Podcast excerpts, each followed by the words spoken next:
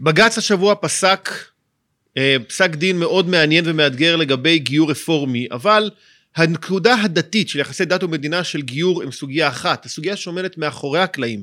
הפיל שיושב פה בחדר זה בעצם חוקי ההגירה של מדינת ישראל, שכנגזרת מחוק השבות, מי שמתגייר יכול להיכנס לארץ ומקבל אפילו סל קליטה. איתנו היום יונתן יעקובוביץ' מהמרכז הישראלי למדיניות הגירה. ישראלית. הישראלית. המרכז למדיניות הגירה ישראלית. טוב, הוא יסתדר ויסביר על עצמו. יונתן יעקובוביץ', איתנו כרגיל נווה דרומי, הפיל שבחדר מוזמנים.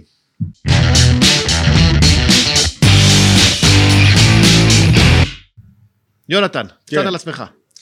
טוב, אני יונתן יעקובוביץ', אני אה, פועל לקדם אה, מדיניות הגירה אחראית למדינת ישראל, שתבטיח את אה, זהותה כמדינה יהודית ודמוקרטית, גם עורך דין, בין היתר. מה זה מדיניות הגירה אחראית?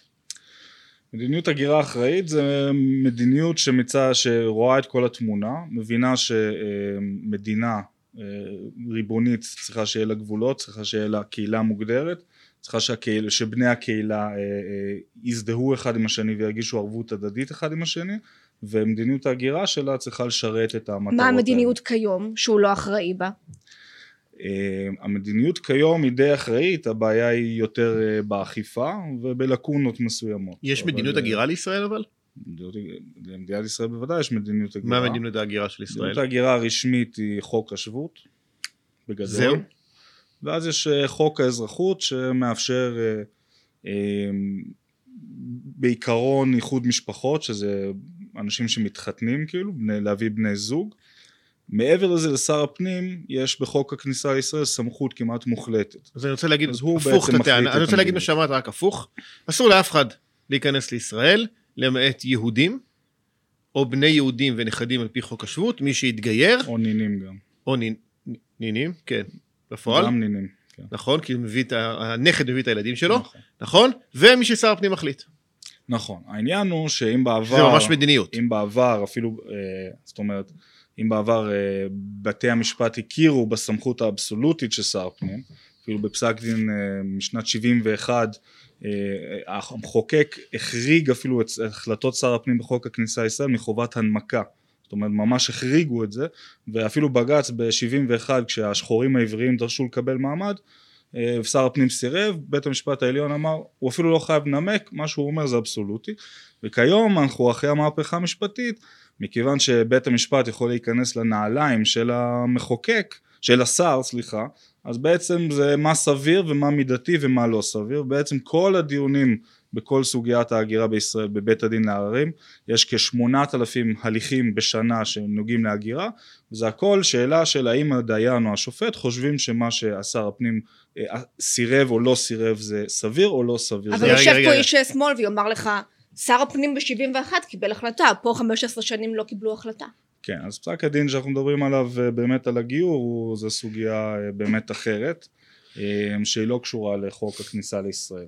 כי פה מדובר על חוק השבות והוא לא בסמכות שר הפנים בכלל חוק השבות. כאילו הוא כן אבל לא, לא ממש. זאת אומרת פה יש הגדרה של מי יהודי והשאלה מי, מי מוגדר כיהודי ובעיקר בנושא שלנו מהו גיור איך אפשר להפוך יפה. ליהודי תן לי סיפור יפה של אה, שיקול דעת לא סביר של שר פנים ושבג"ץ ביטל, או שיקול דעת אה. סביר של שר הפנים ושבג"ץ אה, ביטל. אה, טוב, בג"ץ זה, הוא, הוא בכלל מבטל חוקים, אנשים לא לגמרי מודעים, אנשים עדיין אה, אה, הרבה פעמים שמים את הריכוז שלהם, לפחות מהמחנה השמרני, אה, בסוגיה הפלסטינית, ובלי לשים לב כאילו אה, בסוגיה הזאת של הגירה, בג"ץ ביטל ארבע חוקים, שזה תקדים בינלאומי ותקדים היסטורי בישראל.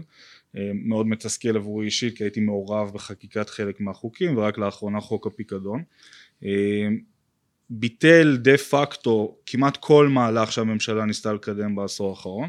אבל מה שאני מדבר יותר בשיקול דעת זה לדוגמה פסק הדין בעניין מילת נשים אה, שבעצם אה, אה, של, של בית המשפט העליון שהכריח את שר הפנים לתת מעמד פליטות אה, לזוג מחוף השנהב שטען שנשקפת להם סכנה כי הסבתא של, ה, אה, הסבתא של האישה, אם אני לא טועה, אה, תכריח אותם למול את הבת אבל. הבעיה במקרה הזה, ורק אה, למאזינים שלא מכירים את הסיפור, אז לפני שנה, במהלך הבחירות השניות, אם לא טועה, סבב הבחירות השני, שנה וחצי כבר, בית הדין, בית, בית המשפט העליון פסק, כמו שאמרת, על אה, אה, משפחה מחוק השנהב, אבל הבעיה בפסק דין הזה היא לא המקרה הספציפי, אלא ההפיכה של המקרה הספציפי לכלל. אז בעיה בפסק דין הזה הוא שני דברים. א', עד היום בתי הדין לרוב אה, אומרים החלטה של הוועדה לא, לא, לא נעשתה נכון ומחזיר לוועדה, זאת אומרת יש איזושהי מלחמת התשה עד שהוועדה הרבה פעמים תיכנע. אבל הסמכות תמיד נשארה עד היום אצל שר הפנים. פה בפעם הראשונה בג"ץ בעצם כפה על שר הפנים לתת אה, מעמד ולהכיר בפליט שעד עכשיו זה לא היה. זה בעניין הטכני. בעניין של התקדים אה, זה פסק דין מאוד ארוך, אה, שאני יכול לדבר רק עליו שעה וחצי, אבל באופן כללי אנשים לא מודעים, אבל זה פסק דין הכי רדיקלי בפסיקה הבינלאומית שיש בסוגיה. תסביר. זאת אומרת, בכל, בהרבה מאוד מדדים בפסק דין הזה, בית המשפט לקח את העמדה הכי ליברלית ורדיקלית שקיימת היום, בכל הנוגע לדיני פליטות בסוגיה הזאת ובסוגיות אחרות לדוגמה, שהוזכרו. לדוגמה, פסק דין, אם אני מבין נכון, תקן אותי אם אני טועה, פסק הדין מגדיר שאחד, כל אישה שמגדירה, מצהירה, שיש חשש למילת נשים באיפה שהיא גרה היום, היא מוגדרת כפליטה בישראל. על מדינת ישראל לקבל אותה כפליטה, אחד, שתיים, מדינת ישראל לא צריכה לדרוש ממנה הוכחה שיש לה חשש מילה, אלא מדינת ישראל צריכה להוכיח שאין לה.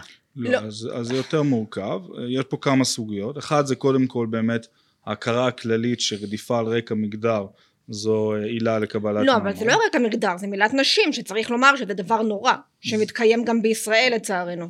מילת נשים זה דבר נורא, בוודאי. אה, אה, אגב, צריך לומר את האמת שיש ארבע סוגי מילות נשים, יש מסוג שהוא יותר דומה לברית מילה ועד הסוג שאנחנו שומעים עליו כל הזמן, כמו חירסינלי, אה, אין לי מושג, זה הכל נשמע לי כן. נורא. יש שם את הסוגים לא. הבאמת שזה התעללות ונורא ואיום אמ, אבל צריך לומר שיש מעל מיליארד בני אדם שנוהגים לעשות את המנהג הזה אגב רובם את הסוג היותר קל וזה מנהג דתי עכשיו השאלה האם זה רציונלי אה, להכיר במנהג שהוא נורא ואיום בעינינו אה, כעילה לפליטות. עכשיו אומרים כל השני כל הזמן העולם נמצא בשיא היסטורי של פליטים מאז, אה, מאז מלחמת העולם השנייה. אז אם יש, כל, אם יש 60 מיליון אה, בני אדם שהם פליטים ובאמת, קודם כל אחת הסיבות זה בגלל האינפלציה בהגדרת פליטות. ו, ו, ו, ו, וגם אם נאמר שאובייקטיבית בגלל המלחמה בסוריה בגלל כל מיני משברים יש פה הרבה פליטים אז עכשיו השאלה האם העולם צריך לתעדף אנשים שטוענים לפליטות על סמך מנהג מגונה. ובעיניי התשובה היא לא אבל הבעיה בפסק דין הזה היא הרבה יותר גרועה כי אה, קודם כל כמו שעמיעד אמר אה, בית המשפט העביר נטל ההוכחה אבל לא לעניין הזה. לעניין הרבה יותר אקוטי שזה עניין המעבר הפנימי. הרבה פעמים אה, בהרבה מדינות בעולם יש הרבה בעיות ועד היום הפסיקה הייתה לדוגמה בקולומביה מהגרת עבודה אמרה שהקרטל רודף אחריה אז בית המשפט אמר אוקיי אז את יכולה לעבור מהעיר שבו את חוששת לעיר אחרת בקולומביה קוראים לזה אופציית המעבר הפנימי. אה, עוד פסקי דין זה בניגריה מיליציות חמושות בו, אה, רדפו, רדפו אחרי מישהו אז הוא טען שהוא מפחד מהמיליציות. בית המשפט אמר זה, זה עיקרון שמוכר ב, ב, במשפט הבינלאומי. בסדר שם באזור הזה באמת יש סכסוך ניגריה זו מדינה ענקית כמו שבישראל לשם העניין בעוטף עזה מסוכן אבל בתל אביב יש מסיבות אז תעבור לאזור אחר בתוך, בתוך המדינה פה בית המשפט אמר לא אין אופציית מעבר פנימי, דה פקטו הסבתא הקשישה בכפר הזה בחוף השנהב יותר מסוכנת מהמיליציות בניגריה או, ה, או אתה לא הקרטל, מכיר ה- את כל הסבתות בעולם, יונתן, אתה לא זה יכול נכון, לדעת מה... זה נכון, רק את סבתא שלו, אוקיי. כשאני חושב על זה, זה זאת טענה מאוד חזקה ועדיין יותר מסוכנת מהקרטל הקולומביאני והיא תרדוף אחרי בני הזוג לעיר אחרת במדינה עם 20 מיליון איש ותכריח אותם לעשות מילת נשים וזה מגוחך לחלוטין. אה, ואגב אה, זה, זה, זה, מה- ומה שיותר גרוע זה בעיית האמינות שזה קטע יותר טכני אבל זה מגלה עד כמה הפסק דין הזה הספציפי הוא כל כך מרחיק לכת כי צריך להבין שבודקים אה, פליטות או רוב כאילו זה לא משפט, אף אחד לא שולח עכשיו את המוסד כדי לבדוק מי הבן אדם הזה, אנחנו לא יודעים כלום על האנשים האלה, לרוב הם גם באים בלי מסמכים מזהים בכוונה. כל מה שאנחנו יכולים לדעת זה שאלת האמינות. זאת אומרת, האם הסיפור שלהם קוהרנטי, האם הוא ממשיך, האם אין סתירות פנימיות, והאם אנחנו מאמינים להם. אם אין, אם לא, אז אנחנו דוחים את הבקשה, אם כן, אז מאמינים. מי אחראי על בדיקת וזה- האמינות? משרד הפנים. אבל המקרה הזה הוא מדהים משתי סיבות. קודם כל, היו, הייתה סתירה מאוד מאוד מהותית, שהאישה אמרה שהיא מפחדת מההורים של הבעל, כשהבעל, כשעשו את הרעיון הנפרד, אמר שההורים שלו מתים. עכשיו, עכשיו, אגב, זה היה ידוע בבית המשפט המחוזי, בפסק דין בעליון הדבר הזה נעלם לחלוטין. וכל האמינות של הסיפור, כל הסיפור היה, כל הקייס הזה של השופטת ברק ארז היה נטו על, על, על זה שהיא, שאלו את האישה, סבתא. האישה אומרת לא אני מפחדת, גם בעיר הגדולה יכולים לבוא ולרדוף אחריי, והשופטת החליטה להאמין לבני זוג האלה. עכשיו זה יותר מרתק, כי ב-2013 אה, מנהל הקליניקה לזכויות פליטים, אחד, המנחים בקליניקה לזכויות פליטים באוניברסיטת תל אביב, אה, דוקטור יובל לבנת, כתב מאמר, שהוא, המאמר הוא אומר, ישראל צריכה, ישראלים, ישראלים צריכים להפסיק להיות, לפחד להיות פראיירים. הוא אומר, רוב, המה, אנחנו יודעים שהרבה מהגרים משקרים, אבל כדי שנוכל להגן על המיעוט שלא משקר, אז בואו, נ- אז, אז, אז נקלוט גם את השקרנים, ויאללה, כאילו, תפסיקו לפחד להיות פראיירים. ואז הוא רצה להביא דוגמה לבני זוג שהגישו בקשה שלכולי עלמא, זאת אומרת, הוא מנהל הקליניקה, הבן אדם עם העמדות הכי רדיקליות שיש, כולי עלמא, הזוג הזה הם דוגמה לאנשים שלא אומרים אמת. ואז הוא אמר, והוא עוד יותר כתב, הוא כתב, וכנראה, הוא, הוא לא כותב, הוא אומר, וככל הנראה, כל הסיפור הזה זו המצאה של עורכת, עורכת הדין היצירתית שלהם. ואת מי הוא הביא כדוגמה?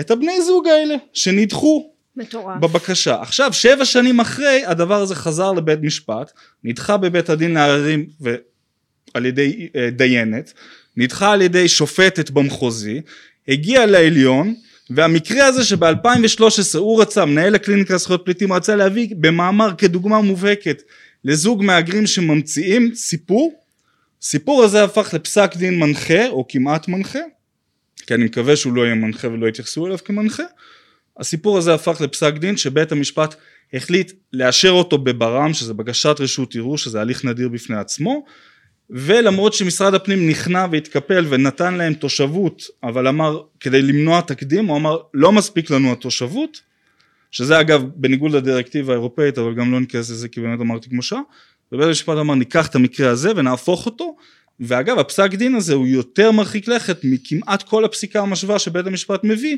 וזה גם עניין מהותי, כי אני חושב שכולם יסכימו שאם תגיע לפה ילדה ותגיד ההורים שלי רוצים לבצע בי מילד נשים, אני חושב שרוב האנשים יסכימו פליטות או מעמד הומניטרי צריך להגן עליה, לא נחזיר.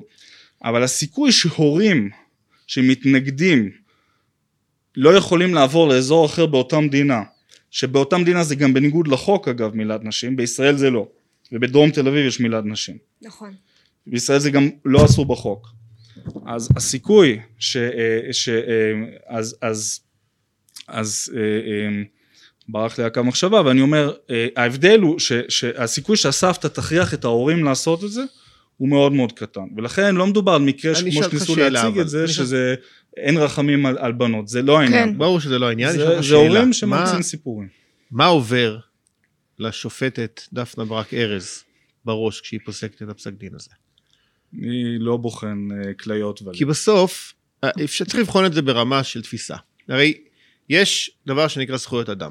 ואני לא מבין, לא חולק על אדם אחד שאומר שאין דבר כזה שנקרא זכויות אדם, ויש, צריך לעזור באמת אה, אה, אה, למי שיש חשש לחייו במדינות אחרות בצורה זאת או אחרת.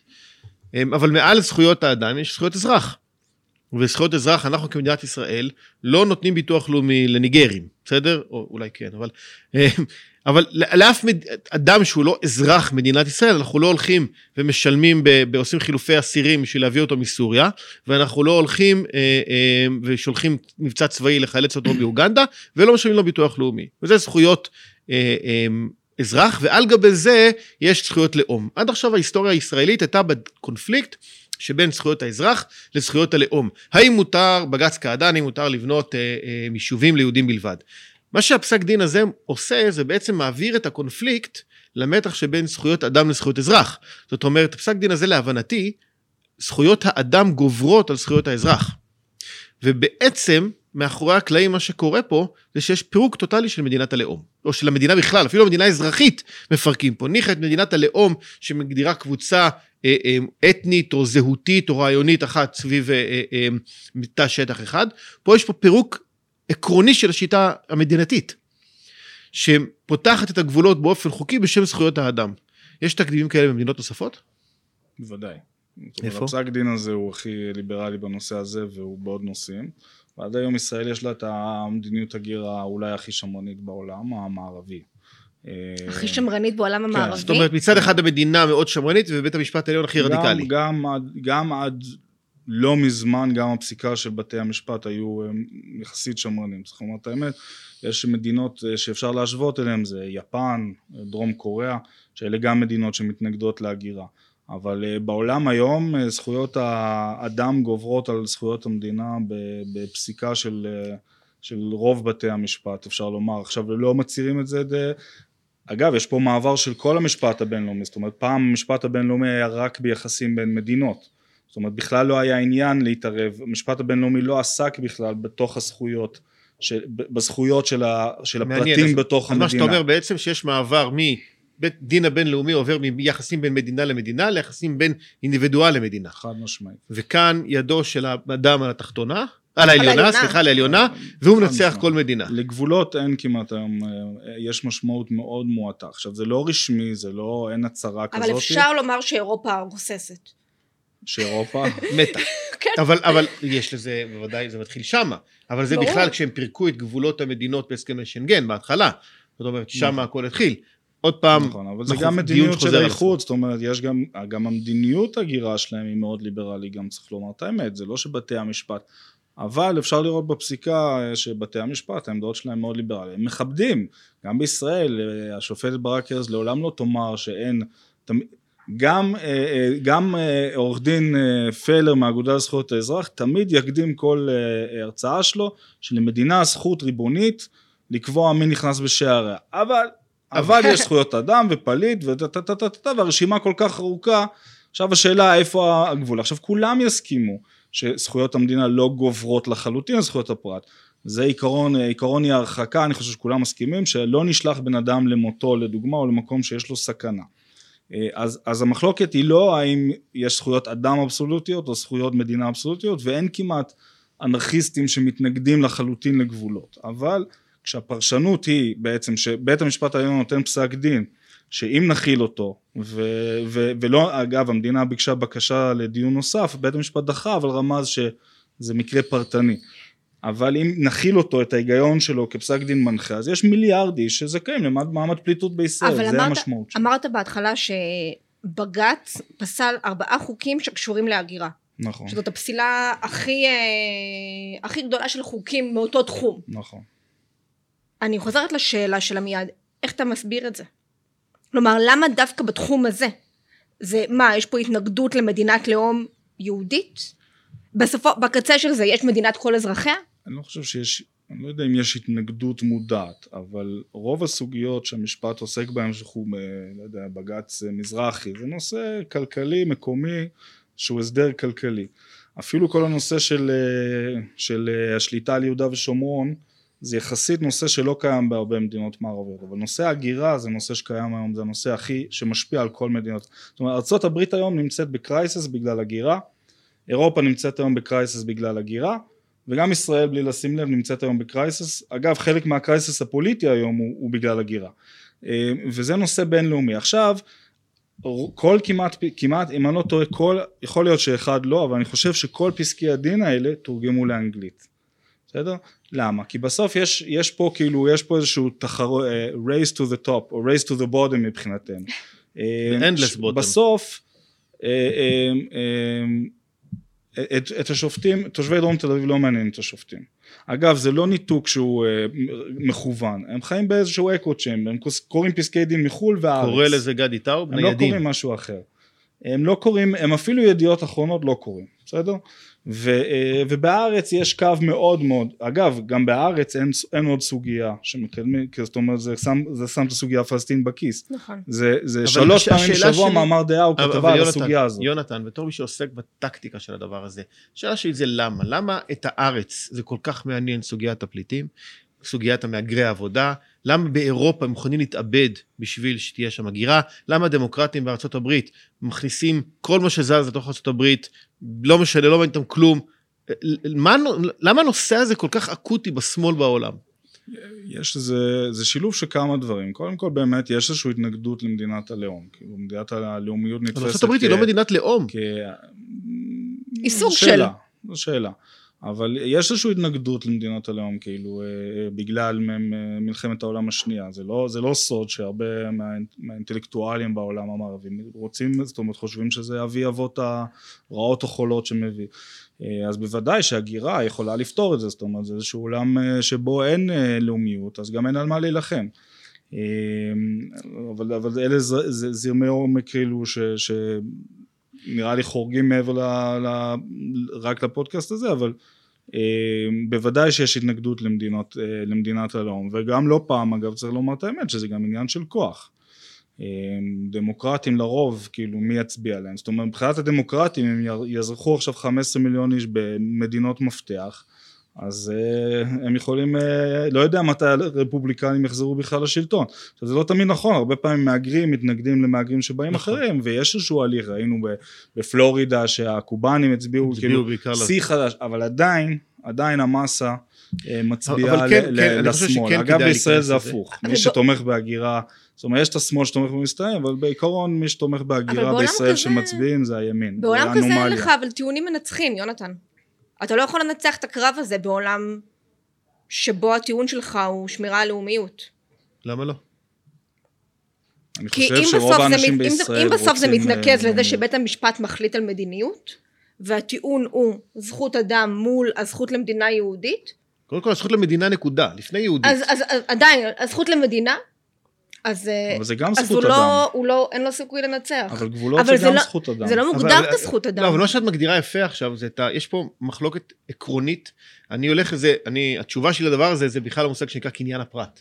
זאת אומרת, בתפיסה, אני- אני אגיד את המילה, זה נאו-מרקסיסטית, בסדר? שהמושג שנקרא קניין הפרט, זאת אומרת, הסוברניות של האדם על גופו ועל ממונו לא קיימת, כי הוא חלק מאיזשהו מטה-נרטיב, בסדר? הוא חלק מהשחורים, ההיספנים, כן, יש לי קבוצה כללית שמוגדרת מבחוץ. אה, והאחריות והסמכות על חייו לא קיימת, אין ציפייה כזאתי, אז מי האינדוקציה פה זה מהפרט ואובדן קניין הפרט לאובדן גם הקניין הלאומי. כי הרי אני, אם אני, יש לי סמכות ואחריות לעשות מה שאני רוצה במרחב הפרטי שלי, ואני יכול גם להרוויח מזה וגם להפסיד מזה, והאחריות היא עליי, בסדר? ואין לי שום דין וחשבון לעולם, אלא אם כן אני באינטראקציה עם העולם, ואז יש בית משפט שפוסק את זה. התפיסה הנאו-מרקסיסטית אומרת, לא, אין לך שום זכות, כי זה מייצר פערים, זה מייצר הבחנות, ובשם החשש מפערים והבחנות, אנחנו דורשים לך לאבד, לאבד את זהותך הפרטית ואת קניינך. יש פה איזה משהו, ואז עושים אינדוקציה לזה לרמת המדינה, ואומרים, חברים, מדינה זה דבר נורא ואיום, והאימפריאליזם, שהוא האלטרנטיבה ללאומיות, כמו שיורם חזוני כותב בספר שלו, וזה זה, זה ניתוח מאוד מאוד חשוב. זאת אומרת, כולנו חושבים שההבדל בין לאומיות, בעקבות מלחמת העולם השנייה, כן, אז, אז זכויות אדם, נרומם את האדם הפרטי, אבל אין דבר כזה לרומם את האדם הפרטי, אלא יש אימפריה שמגדירה באופן גורף את החוקים שלה. אז יש לנו, הנאציזם, לטענתו של יורם חזוני בספר, הוא הנאציזם זה לא לאומיות, הנאציזם זה ניסיון אימפריאליסטי. מדינה רוצה לחיות את חייה במרחבה שלה, כן, בבית הקטן שלה, לקיים את המשפחה שלי, את הקהילה שלי, את העם שלי. לגיטימי, זכותנו, עזבו אותי באמא שלכם, לא רוצה. מה שהנאצים רצו זה לכבוש את העולם, מה שהם עשו עכשיו עם האיחוד האירופי. להגדיר את הכללים שלהם, להכיל אותם בכפייה על אנשים אחרים. הם, כרגע מה שקורה זה יש פה אימפריאליזם של בית הדין הבינלאומי בהאג שראינו אתמול ויש פה את האימפריאליזם של בג"ץ על חוקי הגירה של ישראל שבאים לבטל את החוקי הגירה אצלנו והמערכה היא קשורה לכל הרבדים האלה וכשיבוא סוף סוף דור שיקום ויגיד חברים אחד סמכות ואחריות על קניין הפרט שתיים סמכות ואחריות סוברנית לחלוטין של, על המדינה ועל הגבולות שלנו ואם לא נצא למלחמה על הנושא הזה להגדיר שעם יכול להגדיר ולהחליט את, זכות, את, את חייו את אופי חייו ועל הגבולות מי ייכנס ומי לא ייכנס כן המלחמה הזאת באמת אין סיכוי אין סיכוי. אבל אתה מאוד להתחיל- אופטימי. אני לא אופטימי, אני מאמין שצריך להילחם. אני לא מוכן למות בלי קרב, אחד. שתיים, אני אופטימי בטווח הארוך, כי אובדן הזהות בשמאל הוא הרבה יותר אה, חזק. זאת אומרת, הם, הם, אה, אה, אני אגיד את זה ככה, את כאימא, תילחמי על הילדים שלך. כן, אבל ככל שאובדן הזהות שם הולך ומחריף, ככה המלחמה שלהם הולכת ומקצינה. זה הולך יד ביד. ברגע שאין זהות, שאין את הקשר הזה ל... ל ש... שהם מזהים את עצמם עם האימפריאליזם של בג"ץ או עם האימפריאליזם של בית הדין בהאג, המלחמה שלהם תחריף. ולנו יש פחות כלים. למה יש לנו פחות כלים? כי הנה, תראה, ארבעה פסקי דין בוטלו, יש לנו פחות כלים, זאת המציאות. אז אחד, אנחנו בנינו את המנגנון הזה שבית המשפט העליון מכריע בשם כולנו, זו סוגיה אחת שאפשר לטפל בה, אבל אני חושב שהבעיה שלנו, ותקן אותי אם אני טועה, אמ, היא בסוף התחושה המוסרית. כשאתה הולך, בסדר, ואתה מדמיין לעצמך את אותה אימא, כן, שרוצה למול את הבת שלה את, בגיל 12 ולעשות את כל המהלך הנורא ביום הזה, החוויה הרגשית היא לא נעימה. וכשאנחנו חיים במדינת שפע, אז אנחנו, איזושהי, יש תחושת לא נעימות כזאתי, של אנחנו לא מסוגלים לעשות מעשה קשה, מורכב מוסרית. להגיד, אנחנו לא נקבל אותה? מה, הם פליטים, מסכנים? והימין, וה, השמרני בישראל, יש לו איזשהו דפיציט מוסרי. שהוא אומר, אני מגדל את המשפחה שלי בצורה טובה, ואני רוצה לעשות חסד, אני רוצה לעשות טוב לאנשים אחרים. אבל חסד, של הרצון לעשות טוב, יש לו בעיה כשהוא מגיע ברובד של מדינה. אני רואה את זה ברמה של אה, מדינת הרווחה, איך היא פוגעת בחברה. אני ממליץ לקרוא את הספר של צ'ארלס מורי, אני חייב לעשות פרסומת לשיבולת כל פעם. הוא עושה פה... אני חייב, אני חייב, נו. רשימה שלישית כן. כבר. אמ, כי, כי איך, איך המדינה פוגעת בחברה, מפרקת את הקהילה, ומהצד השני, איך הרצון של מדינה לעשות חסד כלפי חוץ, פוגעת באזרחים שלך פנימה. תחשבי שנייה שאת יושבת עכשיו, הולכת לגן שעשועים, הבנות שלך רעבות ונותנת את הסנדוויצ'ים לשכן. עכשיו, פעם אחת זה נחמד, כן? אבל אם אין לילדים שלך ארוחת ערב כי את מחלקת אותם כל היום לשכנים, זה הזיה. אתה, אתה מכיר את הסרט מרי פופינס? מה, מה מדהים בסיפור של מרי פופינס? אתה מכיר, אתה מכיר את הדמות שם של האימא? עכשיו תראי את זה עם הבנות שלי לא מזמן. היא שולית יחסית. אבל היא כן. שולית, אבל מה הסיפור שלה? למה היא צריכה נני? כן. למה היא צריכה נני? היא עושה כל מיני פאנדרייזרים. היא, היא, היא פמיניסטית רדיקלית, שכל הזמן נמצאת בחוץ, ואת מי עזבה? את הילדים שלה. זאת אומרת, ואז היא הייתה צריכה להביא מטפלת שתטפל בילדים שלה. זה בדיוק הסיפור פה. זאת אומרת, אם כל אחד ידאג לילדים ולמשפחה שלו, אגב, בסוגיה שלנו, אה, יש אפילו סרטון כזה ביוטיוב, שרואים את החבר'ה של מרק לוינסקי, באים וכשהיה את הגל הסתננות, מחלקים אוכל למסתננים, ואז באים שתי זקינות מקומיות ואומרים, אנחנו לא יכולות, אפילו לא, לא מתלהמות, לא, לא אומרות משהו לא יפה, אנחנו לא יכולות להתמודד עם הרעש, אתם פתחתם פה מחנה פליטים, ואתה רואה, פשוט צוחקים להם בפנים. אה, והאגודה לזכויות האזרח כאילו אה, מעולם לא עשתה שום דבר כדי, זאת אומרת יש גם גישה בעולם אגב בפליטות, אבל זה רק במדינות עולם שלישי, נגיד שהאו"ם שצריך גם לעזור לקהילה הקולטת. פה נתק מוחלט, זאת אומרת מעולם לא חשבו על זה שהדבר הזה משפיע על תושבי דרום תל הם אוויר, הם, זאת אומרת הם מעולם לא אמרו בוא ניקח 20 אחוז ונעזור לאלה, זאת אומרת סופי מנשה זיכרונה לברכה, שאנחנו היינו צריכים בעצמנו בתחילת הדרך לבטל קנסות שהיא קיבלה מהעירייה כן. על זבל שהמסתננים השאירו בגינה של הבניין שלה, אגודת זכויות האזרח הייתה צריכה להיות הראשונה שתגיד אנחנו נעזור לה בזה, וזה מעולם לא קרה. אבל אתה מבין שאתה כבר בקו הגנה שלישי? זאת אומרת, כבר נכנעת בשתי קווי הגנה, כי אתה אומר, טוב, אז אל מול הכאב האישי של המסתננים, אנחנו נתייחס לכאב האישי של גברת מנשה. אבל לא. אני אומר, לא, יש פה חוק וסדר, שהחוק וסדר הוא סדר יציבות חברתית, שאנחנו מייצרים מסגרת ברורה לדינמיקה של התנהלות. כן? יש לך, אתה אזרח, יש לך זכויות, יש לך חובות, זה ברור. ברגע שמפרקים את המנגנון הזה, המצב הוא נורא ואיום. הבעיה שהימין לא יודע להגיד את המשפט הזה, אלא הוא אומר, לא נעים, טוב, לא נעים, טוב, לא נעים, לא נעים, לא נעים, לא נעים, ומרוב לא נעים, כן, אתה, אתה מפרק את כל המוסדות שלך. אם אתה תוותר לילד שלך בשלב ראשון על ארוחת ערב ועל הסדר ועל סדר החדר שלו, אתה מפרק את המוסד, כי הדין של המדינה הוא המסגרת שבתוכה אנחנו פועלים.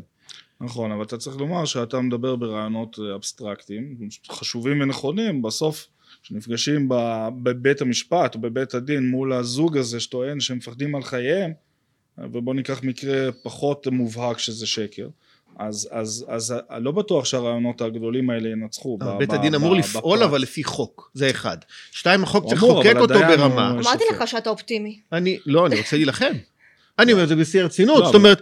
אני אומר אבל, אם אתה יכול להסביר גם ש, אה, שזה פוגע בסופי מנשה ופוגע בילדים כמו שאתה אומר, לא, אבל לא בעניין של חוק של סדר. ואגב שזה פוגע גם לא פעם שזה מביא לניצול לרעה, אה, פוגע במדינות המוצא, אה, ההגירה עצמה השניונית הזאת למערב מביאה הרס וחורבן ומוות, שזה יכול להביא לניצול רעה של ילדים, אז אולי אבל אפשר זאת- יהיה לאזן אבל זה קו הגנה שלישי, אתה לא מוכן לבוא ולהגיד, חברים, יש למדינה זכות סוברנית להחליט מי ייכנס בגבולותיה. ברגע שנכנעת מהדבר הזה, אתה ב- במדרון לא חלקלק נכנע, למטה. אני- אני- פה באסטרטגיה, כאילו מה זה באסטרטגיה? בצדק אתה צודק, אבל עובדתית, עובדתית כאילו, כמו שנווה אמרה, ביטלו את החוק ארבע פעמים. ביטלו את חוק הפיקדון שלוקח אה, אה, אה, דה פקטו 14 אחוז, זה 20 אחוז, אבל דה פקטו 14 אחוז ממשכורת, אפילו לא לקחו, לעכב זמנית 14 אחוז של אנשים שאין להם זכות להיות פה, אין להם זכות חוקית לעבוד פה, וזה לא מידתי. אם זה לא מידתי, אז שום דבר לא שזה מידתי. אני קראתי השבוע, שזה קראתי השבוע. שאפילו אה, השר לשעבר. אברהם פורז משינוי גם היה בעד אה, חוק דומה בזמנו. אברהם פורז, זה היה שטרית הוא זה שהציע את הרעיון אה, של פיקדון על עובדים זרים שקיים היום, אבל זה לא מהמשכורת שלהם, זה מהמשכורת של המעסיק. אבל בוא, בוא שנייה ניגע בנושא שלא לא נגענו בו.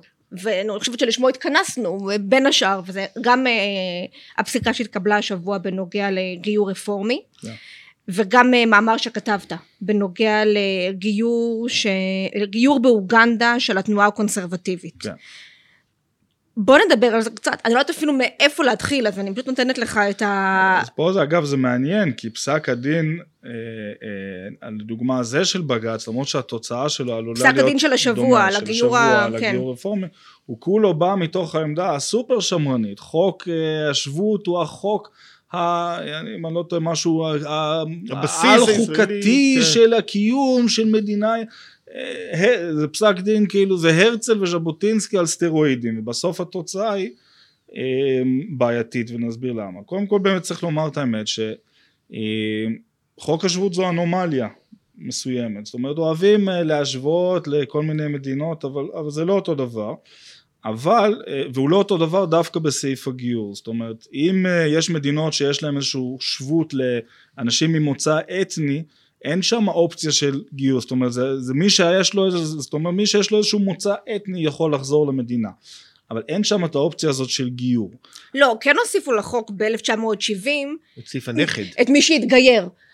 לא, תמיד היה גיור, אבל, אבל 1970 הוסיפו את סעיף הבן והנכד כפשרה על מי הוא יהודי. וגם כי צריך לפני לומר, כן לא הוגדר מי הוא יהודי, ו- זה, זה- ואז הייתה עתירה להכיר במישהו שהתחתן עם לא יהודייה ורצה שיכירו בילדים שלו כיהודי, אבל זה לא קשור לגיור. אוקיי, ספציפית הגיור זה, אה, זה אנומליה כי בעצם יש פה הליך דתי אבל בגלל שהוא מזוהה עם חוק השבות אז, אז בעצם יש פה הליך דתי שמשולב עם הגירה וזה לא קיים בשום מקום בעולם.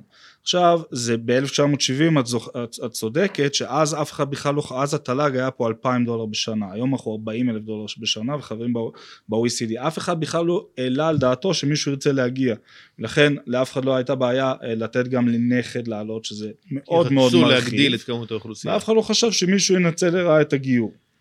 אה, עכשיו בעצם יש לך פה הליך שהוא דתי שיכול לאפשר לבן אדם להגר וכמובן שזה יוצר מורכבות מאוד מאוד גדולה שאי אפשר להתעלם ממנו והדיון הוא לרוב הכרה בזרם כזה או בזרם אחר אבל מה שמעניין אותי ו- ומה שאמור לעניין אותם מבחינה סוציולוגית זאת אומרת אולי כאנשים דתיים זה יש בעיה חברתית דתית אה, של גיורים רפורמיים אבל הרבה יותר קריטי להסתכל על זה בממד של הגירה. וגם פסק הדין הזה אגב מתייחס רק להגירה כי גיורים רפורמיים זאת אומרת אפשר כבר להתגייר רפורמי בישראל אם אתה אזרח. פה זה בעצם אומר שלחוק השבות גיור רפורמי מוכר. וזה בעצם מעביר את דלת הכניסה לישראל לזרמים שצריך לומר את האמת הגישה שלהם היא הרבה יותר ליברלית כלפי הדת אבל גם היא הרבה יותר ליברלית כלפי הגירה וזה מעלה חשש מאוד בוא, מאוד עכשיו בוא גדול. ניגע לכיוון של uh, פתרונות. כי מצד אחד הקונפליקט, יושב uh, ראש הממשלה עכשיו ואומר, לא רוצה לריב עם הרפורמים בחו"ל. בצדק. הרפורמים זה 70% מהאוכלוסייה היהודית בארצות הברית. עם, גם אם הם דמוקרטים ושמאלנים הם עדיין יהודים ועדיין תומכי ישראל uh, ברובם המכריע. Uh, כן, יש שם הרבה מאוד כן, תומכי ישראל. עדיין רוב הרפורמים. המושג, תפיסה שלהם מה זה לתמוך בישראל הוא אולי שונה משלנו, אבל הם באמת ישראל, יהודים טובים, תומכי ישראל. ואין מה לריב איתם, אנחנו לא רוצים לריב איתם, והפתרון צריך להיות יצירתי. אני רוצה להציע פתרון, תגיד לי אם אני חי בהזיות. אמ, אחת הבעיות עם חוקי הגירה, זה שאתה יכול לעשות פעולה מאוד קלה, בניגוד לגיור אורתודוקסי שהוא לוקח שנים ודורש מחויבות ואיזשהו שעבוד טוטאלי לאיזה משהו, לפחות ברציונל שלו, גיור רפורמי הוא מאוד מקל. אתה רוצה יאללה תפאדל הצטרפת. הם טוענים שהוא לא מכיר אה. לצורך העניין זאת, התפיסה, לפחות הדימוי של המחלוקת פה. אמ, ו- ובוודאי שלא מזדהים הרעיונות לתפיסת האורתודוקסים והרוב במדינת ישראל על, עם הערכים היהודיים. והחשש שלנו הוא שיתפסו איזה טרמפ, אנשים שרוצים את התמריץ הכלכלי ולעלות לפה כמו שקורה מאוקראינה, או כמו שקורה גם ממדינות באפריקה. הפתרון, לדעתי, הוא רק מי שהתגייר במשך עשר שנים מרגע הגיור שלו, רק הוא יכול לקבל את הזכות עלייה. עכשיו, מה אתה מייצר פה? אתה מצמצם את התמריץ. אתה בעצם עוצר את הדבר הזה שאתה יכול בארבע שניות או בחצי שנה לפתור את הבעיה שלך ולהגר למדינה אחרת. אם אתה דורש מאמץ של עשר שנים ומעקב וועדה שבדקה, פתרת את הבעיה בלי לריב. דרך אגב, הייתי עושה את הדבר גם בגיור אורתודוקסי, אל תתבלבל. ובזה פתרת, אתה לא רב עם הקהילות האלה, מצד אחד, מצד שני, אתה לא פותח לחלוטין את גבולות המדינה. כן, אז ספציפית צריך לומר את האמת שפסק הדין הזה מהשבוע גם בג"ץ אומר שזה צריך להיות רק מי ששוהה כדין אז באמת השאלה היא תהיה מי, שוהה כדין אבל אתה לא כבר אמרת שהשלב הבא כבר, שזה יהיה גם מי שלא שוהה כדין בישראל, אלא גם מחוץ לארץ. כן, הבעיה שמה שכתבתי במאמר דעה שיש עכשיו עתירה של הקהילה. של התנועה הקונסרבטיבית להכיר בקהילה באפריקה שהם גירו כקהילה מוכרת והמשמעות היא שאותה, שאותה קהילה יכולה לעשות גיורים משלהם.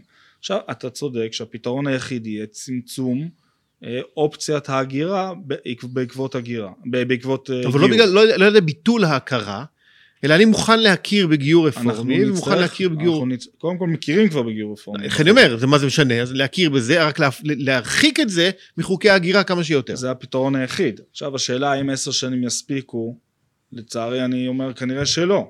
זאת אומרת הם אולי יספיקו במקרים של אה, מהגרים ממדינות מערביות שנמצאים בישראל או משהו כזה.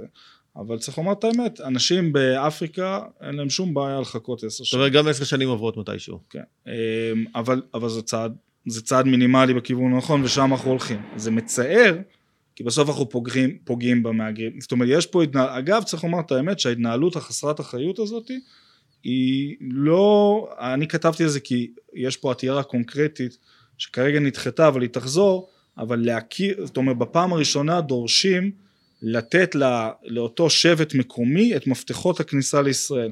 זאת אומרת, אה, אה, אנשים שחיים בכפר עם בלי תשתיות ועם אה, תל"ג של אלף דולר בשנה, יחליטו למי לתת את המפתחות למדינה עם 40 אלף דולר בשנה, זה לא הגיוני, זה אני- התקדים אבל של אני העתירה אקשה הזאת. לך על זה. אבל שנייה אני אסיים. ברשותך, אה, אה, מי שיצר פה את הפתח ואת כל הבעיה זה האורתודוקסים, של כל מיני אנשים עם כוונות טובות שמסתובבים בכל העולם ומגיירים כפרים בפרו ומגיירים כפרים ב... זו הייתה השאלה הבאה שלי, איך בהודו- הכפרים האלה בכלל חושבים על זה? אז בוא בוא נפתח את פה זה. יש איזושהי היסטוריה, ואגב, בעתירה באמת הקונסרבטיבים אומרים למה מדינת ישראל משקיעה מאות מיליונים להעלות שבטים מהודו, מאות מיליונים, למה לא להעלות את החבר'ה שלנו מאוגנדה, למה לא? אז בוא נפתח את זה רגע על. סוגיית הפלשמורה, פלשמור זו סוגיה אה, שהיא קשורה, שונה, למה שונה? היא שונה מאוד, כי מדובר ביהודים שאנחנו יודעים, יש קשר איתם אה, אה, מאות שנים, וזו קהילה עם מסורת ארוכה, זאת אומרת מדובר בחברי עדה יהודית. הבעיה, זה עם הבית עשיו, הבעיה עם הפלשמורה, לא, ביתא ישראל זה אנחנו יודעים. כן, הפלשמורה זה אנשים, זה לא בר השוואה, אה, זה יותר מורכב. יש פלשמורה דור א' שזה, אה, שזה באמת, אה, הם יהודים הלכתית, אה, כי יש להם מסורת, הם התנצרו, אבל יש להם מסורת שאפשר לבדוק אחרי המגורים בכפר מסוים, שהם צאצאים לאם יהודיה כאילו אחורה, ולכן הם לא זכאים לעלות על פי חוק השבות, כי ההורים שלהם התנצרו, אבל הם יהודים הלכתית. הבעיה עם הפלשמורה נהיית מורכבת עם דור ב' וג', זאת אומרת זה עם קרובי המשפחה של הפלשמורה, והיום אנחנו כבר עם הקרובי משפחה של קרובי משפחה. אני לא רוצה להשוות בין אבו יהודה לסוגיית הפלשמורה. אה, אני כן אבל אפשר להשוות רק לעניין שיש פה אה, אה, בעיה מאוד מאוד מורכבת שכן אפשר אין ספק שחלק מה, מה, מהפלשמורה דור ב' וג' זה אנשים. שבאופן כללי יש בעיה עם אנשים שנזכרים ב... אגב, ביהדות זו- זו שלהם העמדה- כשנוח אחרי 70 להם. שנה. זו העמדה של הביתא ישראל, כאילו אני אומר, זה מאוד, אה, אה, יש בעיה עם אנשים שנזכרים בעורגה שלהם לירושלים, רק שהיא בירה של מדינה ב-OECD. זה בעיה באופן כללי, על כל הפלשמור אפשר לטעון אותה. הבעיה היא שאנחנו רואים שברגע, ש- מה שכן אפשר לשבור, שברגע שפתחו את הפתח ל- ל- לעלייה של הפלשמורה, הדלת הזאת לא נסגרת, והיא לא תיסגר לעולם, ושזאת ובלתי חוזרים, אפשרי לעצור אותה. חוזרים לסוגיה כמעט של בלתי אפשרי מדינה לעצור אותה. ששמה גדר, שמה גבול. לא רק גבול פיזי, אלא גבול משפטי אבל פה זה לא וחוקי. משפטי. יותר מזה, הסוגיה היחידה שממשלת ישראל והליכוד העיזו לומר אה, נה נה נה נה נה ליועץ המשפטי לממשלה, זה לפלשמורה. למה? היועץ המשפטי לממשלה התנגד, הוא לא אמר למה אסור, ראש הממשלה... הוא לא אמר אסור, אבל הוא אמר לא כדאי, וממשלת ישראל אמרה, למה תודה. ראש הממשלה. העלה עיר, עיר קטנה מאתיופיה לארץ, שאלת ראש בניגוד. לדעת של כולם. לפי חלק מהאנשים שהיו שם, היה שם איזשהו אינטרס אה, פוליטי. תשאל את ראש הממשלה. אני רק בזה רמזתי אגב, בתחילת השיחה גם- שבישראל היא אנומליה שמפלגות הימין אה, אה, תומכות בהגירה אה, של מצביעים פוטנציאליים. זה משהו שישראלי רק קיים בישראל. מארצות הברית. אה, מה זה מארצות הברית? קודם כל ליברמן לדוגמה, שמתנגד לכל תיקון של חוק השבות. כי הוא רוצה להעלות את ה- כן, זה מצביעים פוטנציאליים. האוקראינים. אה, זה, הוא זה לא ימין אבל, זה כבר- זה, ו, ובליכוד יש אה, גורמים ש... בואו נעלה את המצביעים הפוטנציאליים שלנו, למרות ש... נעלה, נמצא לנו קבוצת תומכים פוטנציאליים לא, בסדר, באפריקה. אפשר, לומר, ו- אפשר אולי לטעון שהמפד"ל מע- מעלים נפש, לא יודע. אבל אה, לא, כן, אי אפשר להשוות את, אה, את, את אבל מה שעושים נפש בנפש ל... לא יודעת מה, אבל לאיזה... הם יגידו לך שבדיוק אפשר להשוות, ולהפך. אפשר לומר שכל חוק השבות זה, אגב, כל חוק השבות זה להעלות, הרי במשך שנים אומרים יש לנו בעיה דמוגרפית, בעיה דמוגרפית, אה, ובואו נעלה כמה שיותר יהודים כדי לפתור את הבעיה הדמוגרפית. היום אין לנו בעיה דמוגרפית בגלל המהפך ב... זה לא ב- משנה. יש זה בעיה לא- דמוגרפית הפוכה לכאורה. לא. אני אומר. האיום הדמוגרפי, כן, זה בלי קשר, מדינת ישראל יש לה, אתם רואים יעד, אנחנו רוצים להעלות רבע מיליון יהודים, ישראל, כאילו, זה- אגב זה נכון מבחינה ציונית, אבל מבחינה, אה, ישראל היא המדינה היחידה בעולם שלא צריכה הגירה. כן. אה, בכלל. לא, אבל אני- כציוני אני בעד. אבל, אבל יכול יהודי לבוא ולומר, סליחה, חוק השבות הוא עדיין רלוונטי, משום שאני בצרפת לא מרגיש שהזהות היהודית שלי, שאני חי איתה בביטחון. ורק בישראל אני יכול להרגיש באמת ביטחון, ובעיניי. וזה שיקול לדעתי שגם משפטית יכול לתפוס. אני, כשאתה מביא את השיקול של הביטחון של אותה ילדה שההורים שלה מנצלים אותה ואת המילת נשים ואת ההורים המתים שלו, יכולה המדינה לבוא ולומר סליחה, אבל יש פה עוד, אה, עוד שיקולים. תקשיבו, שבית המשפט ה- מתעלם מהם. האנשים אה, הרבה פעמים אומרים מה עם אמנת האו"ם. מדינת ישראל קלטה יותר פליטים ביחס לאוכלוסייה מכל מדינה אחרת, זה נכון. אנחנו לא מדינה של פליטים, אנחנו מדינה יהודית, אבל קלטנו כאילו, ואין מדינה, ואנחנו גם מה שאנחנו יודעים מסנט לואיס וכל הטיעונים שמביאים תומכי ההגירה והמסתננים, זה ששום אמנה לא תעזור לנו ברגע האמת, ואף מדינה לא תיתן לנו מקום, והמדינה הזאת היא גם צריכה להמשיך להיות בית בטוח, וזו טענה לגמרי של זכויות אדם. זו טענה שהיא נטו בעניין של זכויות אדם. בדיוק, אבל לא היא לא ולא עומדת. אבל אתה בדיוק, עוד פעם אבל בית אתה המשפט חוזר לא מקבל לטענה, אתה. עוד פעם אתה חוזר לקו ההגנה השני, שאני צריך להוכיח איום קיומי כדי לשמור על הגבולות שלי. ואתה לא יכול לא, זה להגיד לא רק איום. קיומי, זה, זה עניין של רכוש, בוודאי כשאתה מדינת רווחה. כש... כן, כן. ההפוך, כל מי ש... אגב יש פה אנומליה שאלה שתומכים ביותר מדינת רווחה תומכים ב... בהגירה יותר, אבל עצם זה שיש קהילה שאתה משלם עכשיו ביטוח לאומי 80 שנה ואז מגיעה אה, אז- מסתננת ו... ולוקחת ממך את אז זה, אני אהיה רדיקלי ואתה יש יותר, לך פחות, אני אהיה זה- רדיקלי זה, יותר, זה, זה זכויות רכוש, אבל זה לפני, לא... לפני מסתננים, אני שואל האם הגיע הזמן, זאת שאלה רדיקלית, שבאה לפתוח דיון אבל לא עכשיו, האם הגיע הזמן לסגור לגמרי את חוק השבות? זאת אומרת, מי שלא עלה עד עכשיו, יאללה, זבשו. כאילו, לא. יש 72 שנה מדינה אני- יהודית, אני מאוד... מי שרצה להצטרף אלינו משנות, מ-48 ועד היום, אני חושב שצריך לתקן את חוק השבות. כיום חוק השבות הוא, אה, אה, הוא נטל דמוגרפי, הוא לא נכס דמוגרפי, זו האמת, אבל צריך לתקן אותו, לא לבטל את כולו. לבטל אותו, אתה באמת פה מרדד ומנתק את ה... את ה זה, פגיעה מהותית בזהותה היהודית של המדינה. ודווקא בתור אה, אה, אה, מי שרוצה מדינה דקה כמה שאפשר, צרה, אה, רזה. כאילו רזה כמה שאפשר, אז, אז כאילו, אבל- מה יישאר אחרי אבל זה? לא, אבל אנשים שחיים בארצות הברית עכשיו, שלא באו אלינו כשהיה קשה, אימא שלי עלתה מטורקיה ב-62, סבא וסבתא שלי עלו הברית בשנת ה-50, באו לפה, נלחמו את המלחמות, חיו את החיים, הקימו את המדינה.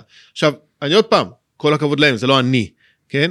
אבל מי שרוצה להצטרף למדינה, תפאדל, אבל אתה לא, כאילו, די, לא חושב- באתם עד עכשיו. אני חושב שחוק השבות זה, זה ערך יסוד של המדינה היהודית. זה, זה הדבר היחיד ש... זה באמת עיקרון חוקתי של המדינה היהודית. זה בעצם אומר שמדינת ישראל היא מדינה יהודית שהיא לא רק מדינת כל אזרחיה. יש בה איזשהו ערך, זאת אומרת, וזה אנומליה. זה שאמריקאי יכול, אגב, זה שאמריקאי יכול לעלות מחר ולקבל סל קליטה על חשבון משלם המיסים הערבי גם. מהמם. לוקחים מהם זה ונותנים סל קליטה, בוכתה כסף. למה? כי זה מדינה יהודית, וליהודי באמריקה יש זיקה. אני בחיים לא אהיה מוכן לוותר על חוק השבות. במתכונתו כיום, עם סעיף הנכד, שאנחנו רואים שרק שליש מהגירה נטו בשנה האחרונה הוגדרו כיהודים, זה כבר אנומליה, זאת אומרת, ממצב של הרוב יהודים ויש את המיעוט, הקרובי משפחה, הפכנו לזה שהרוב לא יהודים, וזה כמובן ייצר פה פצצת זמן. צריך לתקן את חוק השבות.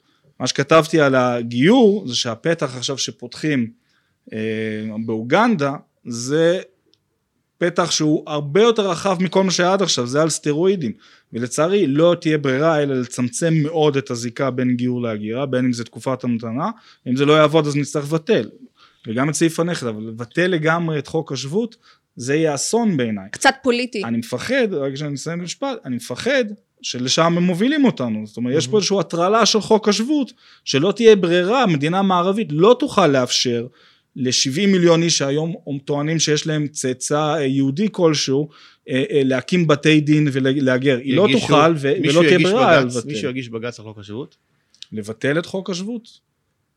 אני לא מכיר עתירה אני שואל, כזאת, האם אבל תהיה יש- עתירה כזאת. ברור לדעתי כן, אבל תגיד, מכל המפלגות הקיימות כיום במחנה הלאומי, איזה מפלגה, יש מישהי, יש איזושהי מפלגה שבכלל מעלה את זה? לא, את הנושא של, השבות? לא, את הנושא של ביטול אה, סעיף הנכד למשל. סמוטריץ' ביטול מעלה את סעיף. הנכד היחיד שמעלה את זה היום זה סמוטריץ'. סמוטריץ'? אה, ביטול סעיף הנכד. תמיד הולכת לפוליטיקה. נו, מה אתה רוצה? אנחנו והפעם לפני לא בחירות. סיפרת אף בדיחה. אני רוצה, אני לא בדיחה, אבל אני אגיד לך משהו על מרי פופינס, על מה שאמרת קודם. כי גם לי יש אה, סוג של מרי פופינס. מה זאת אומרת? הבנות שלי הם אה, לרוב, הם, אה, אני בקושי אחר הצהריים וזה, אני... אחר הצהריים זה לגיטימי. אני לא עושה fundraising לצערי, יכול להיות שזה, אבל...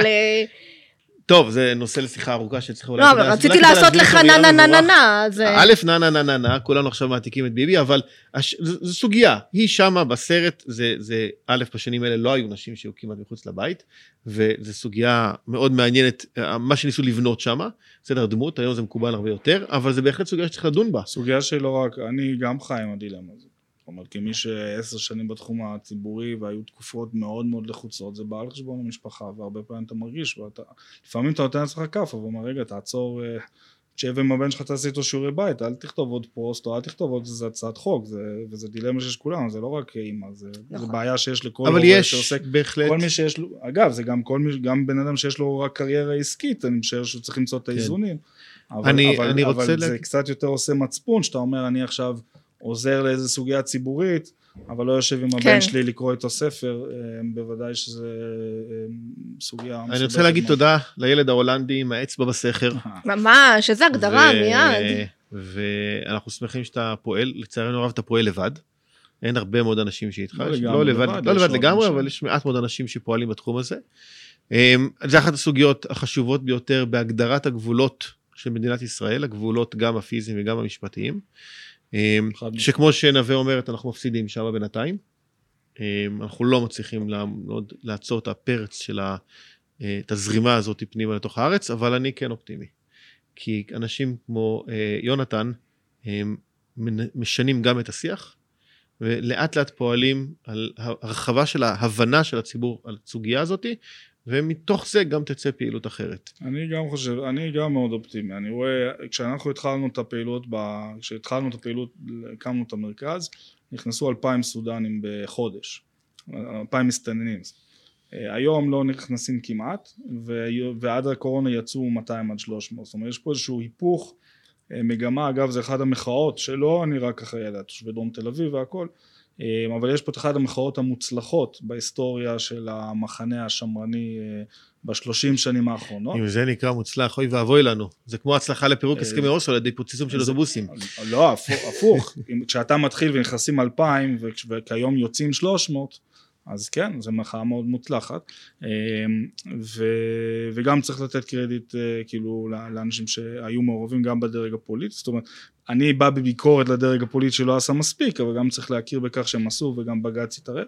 אבל בכל מקרה אני בעיקר אופטימי כי uh, יש לנו ילדים ואין לנו ברירה אלא לנצח, זה לא, זאת אומרת אפשר להגיע עד איזשהו, אפשר, אפשר לספוג עד איזשהו איקס ספיגה ואחרי זה אנשים לא, לא ימשיכו, אז, אני, אז אני, אני מנסה להוריד את הסף ספיגה כדי שלא נצטרך לשלם את המחירים, אבל בסוף אין שום ספק ש, שננצח כי פשוט אה, אין בני ברירה. אדם חפצי. חיים. אין ברירה. תודה אין רבה לשניכם. תודה רבה תודה נווה, רבה. תודה רבה יונתן, תודה רבה ליעקב על ההקלטות, תודה רבה לכם המאזינים, וניפגש בשבוע הבא.